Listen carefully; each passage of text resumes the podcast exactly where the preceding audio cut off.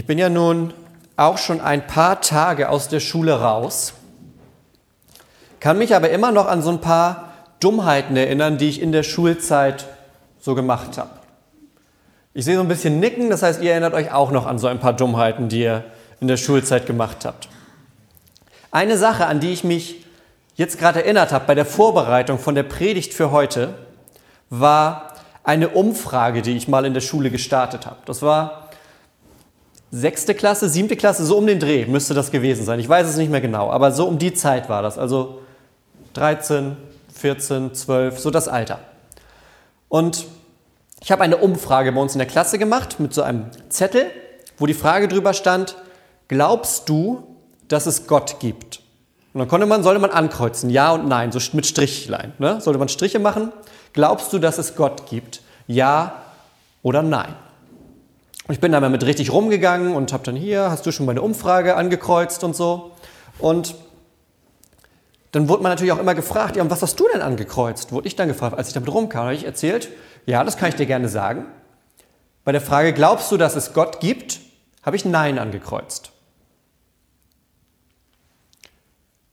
Und es war ein einfacher Grund für mich damals. Ich konnte es mir einfach nicht vorstellen. Ich konnte es mir nicht vorstellen. Und so ein bisschen hat sich aus dieser Umfrage dann entwickelt, im Nachhinein, so in den nächsten Tagen, dass wenn Leute mich gefragt haben, was hast du denn angekreuzt? Dass ich nicht nur gesagt habe, ja, ich habe Nein angekreuzt, sondern ich habe auch gleich dargelegt, warum. Aufgezählt, Argumente dafür. Und die Nein-Liste, die wurde größer als die Ja-Liste irgendwann. Und das war für so einen 13-, 14-Jährigen super einfach, weil das war ganz schön cool irgendwie, dachte ich. Denn Glauben, ja, auf etwas Vertrauen, auf was anderes, zu sagen, ja, ich glaube, es gibt was Größeres als mich, das ist ja weder cool, noch ist das stark, noch ist das irgendwie was, wo man sich damit auszeichnet damals, ja. Die coolen Jungs, die spielen Fußball oder prügeln sich oder so, aber die gehen nicht rum und sagen, ich glaube übrigens an Gott und ich habe eine Liste, wo man ankreuzen kann. Und später war es dann so, als so kleine Momente des Glaubens dann trotzdem irgendwie kamen, so nach und nach. Also nicht mit 13, sondern eher so mit 15, 16.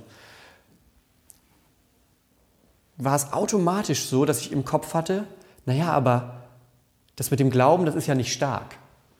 Das ist ja auch nicht cool. Das ist ja nichts, womit man rumgeht und sagt, guck mal, ich glaube. Weil das, das ist nicht so wie, ich habe am Sonntag fünf Tore geschossen im Spiel gegen so und so. Und ich habe mich am Anfang tatsächlich so ein bisschen geschämt, darüber zu reden. Ich habe mich am Anfang geschämt, darüber zu reden, dass ich jetzt vielleicht zwischenzeitlich mein Kreuz eher in der Ja-Spalte machen würde. Also als ob sich sowieso noch irgendjemand an meine Umfrage erinnern würde. Ja? Aber ich, hätte man mich da gefragt, ich hätte nicht einfach so gesagt, ja, ich habe bei Nein angekreuzt. Und da war so ein Gefühl von Scham. Doppelt. Einmal für das, wo ich diese Umfrage gemacht habe, aber auch ein Gefühl von Scham dafür, über den Glauben zu reden.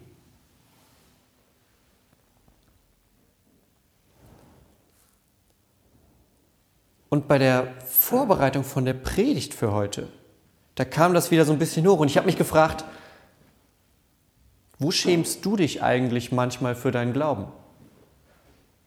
Wo schämst du dich manchmal vielleicht auch für Gott?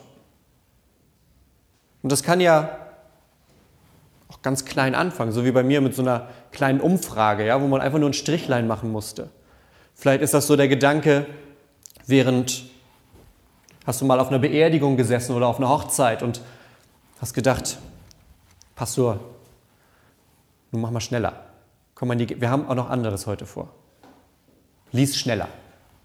Oder vielleicht hast du in irgendeinem Moment mal jemanden belächelt, als der erzählt hat, was mit, was mit Gott in seinem Leben so los ist. Oder über ein Gebet gelächelt. Oder auch einfach einen gewissen Frust.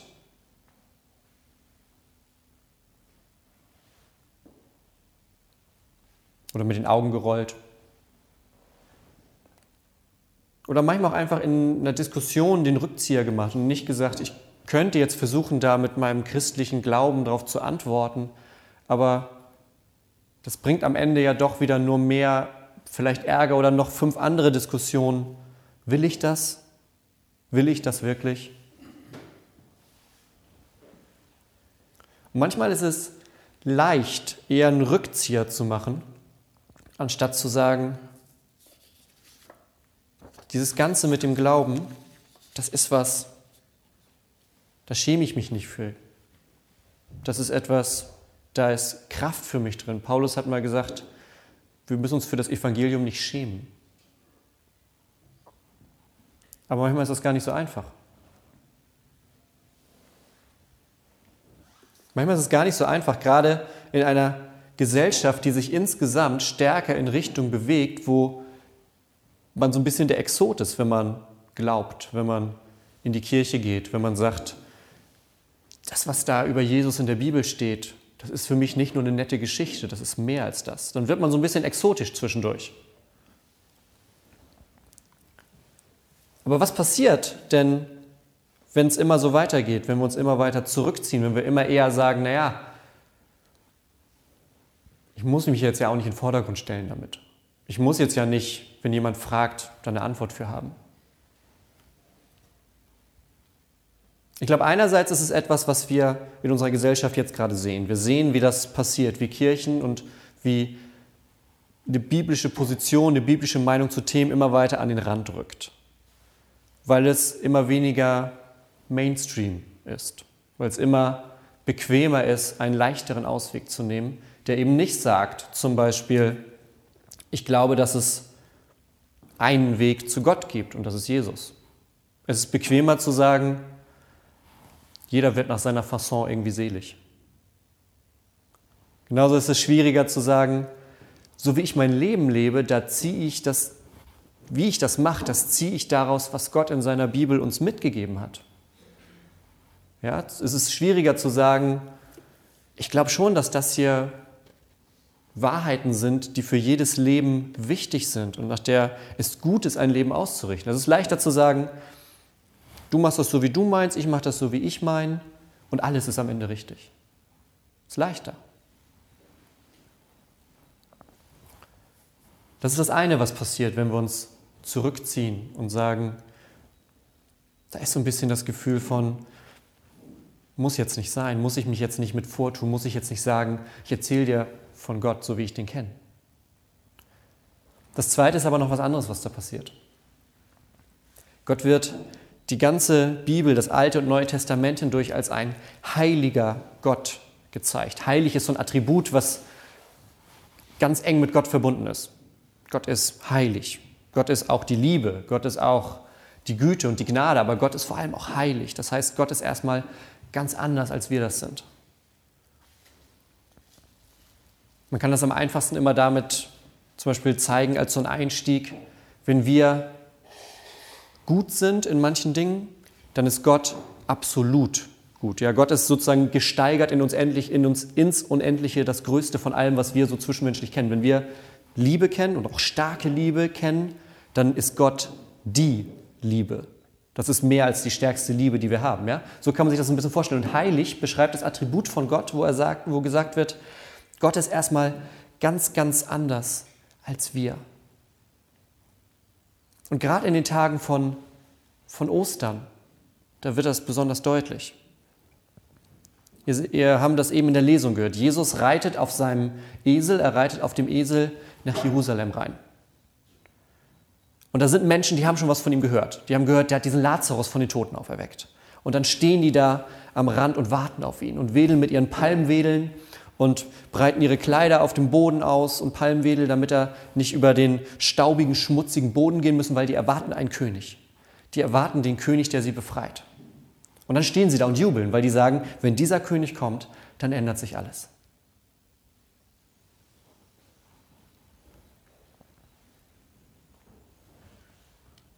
Das Problem ist, dass der König, der da kommt, dann mit einmal ganz anders ist als der König, der erwartet wird. Denn der König, der da kommt, das ist nicht der König, der dann sein Schwert zieht und die Römer vertreibt und sagt, so, jetzt ist alles wieder wie früher, sondern das ist ein König, der kommt und erstmal ganz was anderes macht. Der sagt, wir reinigen jetzt den Tempel, weil ihr hier Dinge drin macht, die nicht zu dem heiligen Gott passen. Ihr verkauft hier Sachen, ihr handelt hier mit Dingen, ihr habt hier den Opferkult, den ihr zur Geldeintreiberei benutzt. Das schmeißen wir jetzt erstmal alles raus. Er sagt, das passt nicht zu dem heiligen Gott, um den das hier geht. Und so nach und nach kippt die Stimmung. Und immer mehr Menschen, die vielleicht am Anfang noch da gestanden haben und gejubelt haben, ziehen sich zurück und sagen, oh, ich halte mich da lieber so ein bisschen von entfernt. Das riecht mir ein bisschen nach Ärger hier alles gerade. Bis so weit nachher, dass die eigenen Jünger, die mit Jesus unterwegs waren, seine eigenen Jünger sagen, Jesus, ne, Jesus wird festgenommen und Petrus wird gefragt, Moment mal, dich kenne ich doch, du warst doch mit dem unterwegs, du gehörst doch zu dem mit dazu. Nee, nee, Jesus, nie gesehen, kenne ich nicht, nie gesehen. Ja, so nach und nach fliehen die Jünger vor ihm sogar. Sein engster Kreis sagt, das wird mir hier zu heikel. Das wird mir zu heikel, weil das ist irgendwie anders, als ich mir das gedacht habe.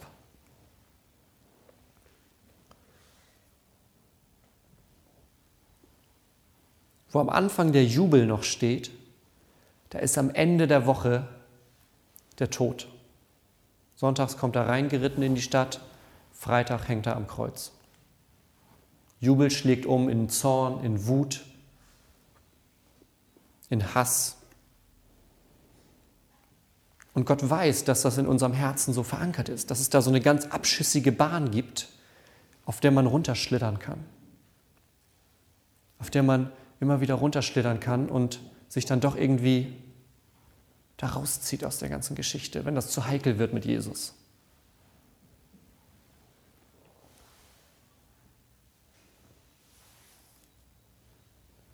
Ihr habt heute in dem Predigtext, den wir gehört haben, von einem Knecht gehört. Denn all das, was wir jetzt gerade gehört haben, von ich mit meiner kleinen Umfrage damals, den Momenten, die du vielleicht vor Augen hattest, als ich darüber gesprochen habe, wo man sich selber vor Gott so zurückzieht oder vielleicht sich sogar so ein bisschen das schämt oder eine Zeit lang einfach rauszieht, weil man sagt, ich kann damit jetzt einfach gar nichts. Komm, lass das mal, alles mit Kirche, ich habe jetzt andere, ne? Und dazu das Volk, das da erst jubelt und am Ende dann schreit, kreuzigt ihn. Dazwischen schmeißt sich heute Morgen ein leidender Knecht, das haben wir bei Jesaja gehört. Wir haben es heute Morgen schon so ein bisschen gesungen. Da ist einer, der sagt, Gott, der Herr hat mir eine Zunge gegeben, wie Jünger die haben. Dass ich weiß, mit, wie ich mit den Müden zur rechten Zeit rede. Alle Morgen weckt er mir das Ohr, dass ich wie ein Jünger hören kann. Gott hat mir das Ohr geöffnet. Ich weiche nicht zurück. Ich bin nicht ungehorsam. Ich halte meinen Rücken sogar für die hin, die mich schlagen. Wer ist der Knecht, um den das da geht? Wer ist der Knecht, der das macht? Einmal ist es Jesaja. Jesaja war ein Prophet im Alten Testament, der mit einem ziemlich, ziemlich halsstarrigen Volk zu tun hatte. Der Prophet hatte immer die Aufgabe dafür zu sorgen, dass das Volk irgendwie wieder besser versteht, wer ist dieser heilige Gott, wie leben wir mit so einem Gott zusammen. Und immer wieder hat das Volk gesagt, ach komm, lass. Und Jesaja, der hat gelitten und hat gelitten. Aber Jesaja ist noch mehr. Jesaja ist noch mehr als dieser Prophet im Alten Testament. Jesaja ist sowas wie ein Schatten für das, was noch kommt. Wir haben das ganz oft im Alten Testament, dass da schon so wie so ein, es gibt auch dieses Glas, was manche so im Fenster oder hoffentlich viele Leute im Fenster haben, was zum Badezimmer gehört. Da ist dann so eine Folie zwischen und man kann quasi sehen, dass da irgendwie draußen Schemen sich bewegen, aber man kann keine Gesichter erkennen. Das ist so milchglasig ist das alles. Und so sind Stellen im Alten Testament für uns. Da sind Stellen, da kann man schon schemenhaft etwas erkennen, was da noch gar nicht da war. Und Jesaja, der ist mit dem, was er hier erzählt, mit dem Knecht, der leidet, der seinen Rücken hinhält für die Schläge, der sagt, ich halte das alles aus, ich bin gehorsam, ich ziehe das durch, selbst wenn die mir ins Gesicht spucken, sagt er, dann bin ich trotzdem, laufe ich nicht weg. Und all das ist wie so ein Schatten, wie so ein verschwommenes Bild, so eine Ankündigung für das, was Jesus macht. Jesaja zeigt uns damals schon, was Jesus machen wird. Er ist ein Abbild davon. Und er verkündigt uns in dem Text einen Jesus, der sagt, wenn das alles passiert, wenn Menschen sich zurückziehen, wenn das Volk schreit, kreuzigt ihn, wo am Anfang noch Jubel war, dann ist da Jesus, der sagt, und selbst da schmeiße ich mich dazwischen. Selbst da halte ich meinen Rücken für hin. Selbst die Sünde, die da ist, ist nicht so groß, dass ich sagen würde, okay, dann steige ich wieder auf meinen Esel und reite weg.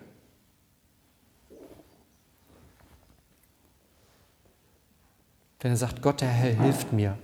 Gott der Herr hilft mir und ich werde nicht zu Schanden werden. Gott der Herr ist auf meiner Seite, wer will mich verdammen? Sagt Jesaja und spricht damit sozusagen vor, was Jesus in Jerusalem sagen wird. Gott ist auf meiner Seite, ich bin sogar Gott. Wer könnte mich verdammen?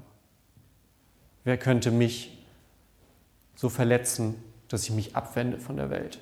Und das ist dieser heilige Gott. Und da dreht es sich nämlich. Und deshalb wird auch das Volk sauer, weil das ganz schwer zu verstehen ist. Im Kopf manchmal schwer, im Herzen manchmal leichter. Dass es einen Gott gibt, der sagt, selbst wenn ich geschlagen werde von euch, selbst wenn ich bespuckt werde, selbst wenn ich von euch liegen gelassen werde, selbst wenn ich von euch nicht beachtet werde, bin ich bereit, alles zu geben. Das ist das Evangelium. Das ist das Evangelium, dass Gott sagt, ich bin bereit, selbst dafür zu sterben, damit du auch in der Verlorenheit, in dem, wo du versagst, ja, damit deine Beziehung zu Gott nicht darauf baut. Deine Beziehung zu Gott muss nicht darauf bauen, dass du es richtig machst, Deine Beziehung zu Gott baut darauf, dass Jesus es schon richtig gemacht hat. Weil der nämlich in dem Moment gesagt hat, ich ziehe das bis zum Ende jetzt durch. Ich wende mein Gesicht nicht ab. Ich steige nicht auf meinen Esel und reite wieder nach Hause. Sondern ich bleibe in Jerusalem. Mit dem Wissen, dass es am Freitag mit dem Tod endet. Mit einem Tod, der nicht nur mein Tod bedeutet, sondern den Tod der Sünde, den Tod des Todes und den Tod von allen Menschen, die an mich glauben und gleichzeitig am Sonntag kommt die Auferstehung. Das Versprechen der Auferstehung der Menschen, die an mich glauben. Nicht, weil sie es selber hingekriegt haben, weil sie selber so weit durchgehalten haben, weil sie selber so stark waren, um von den Toten zurückzukommen, sondern weil sie auf den vertrauen, der gesagt hat, ich komme von den Toten zurück. Das ist das Evangelium. Und das sagt Jesaja uns hier schon. Jesus zeigt uns, heute, dass er retten will, dass er alles tut, was nötig ist, um zu retten. Und das Gute ist, das macht er für dich.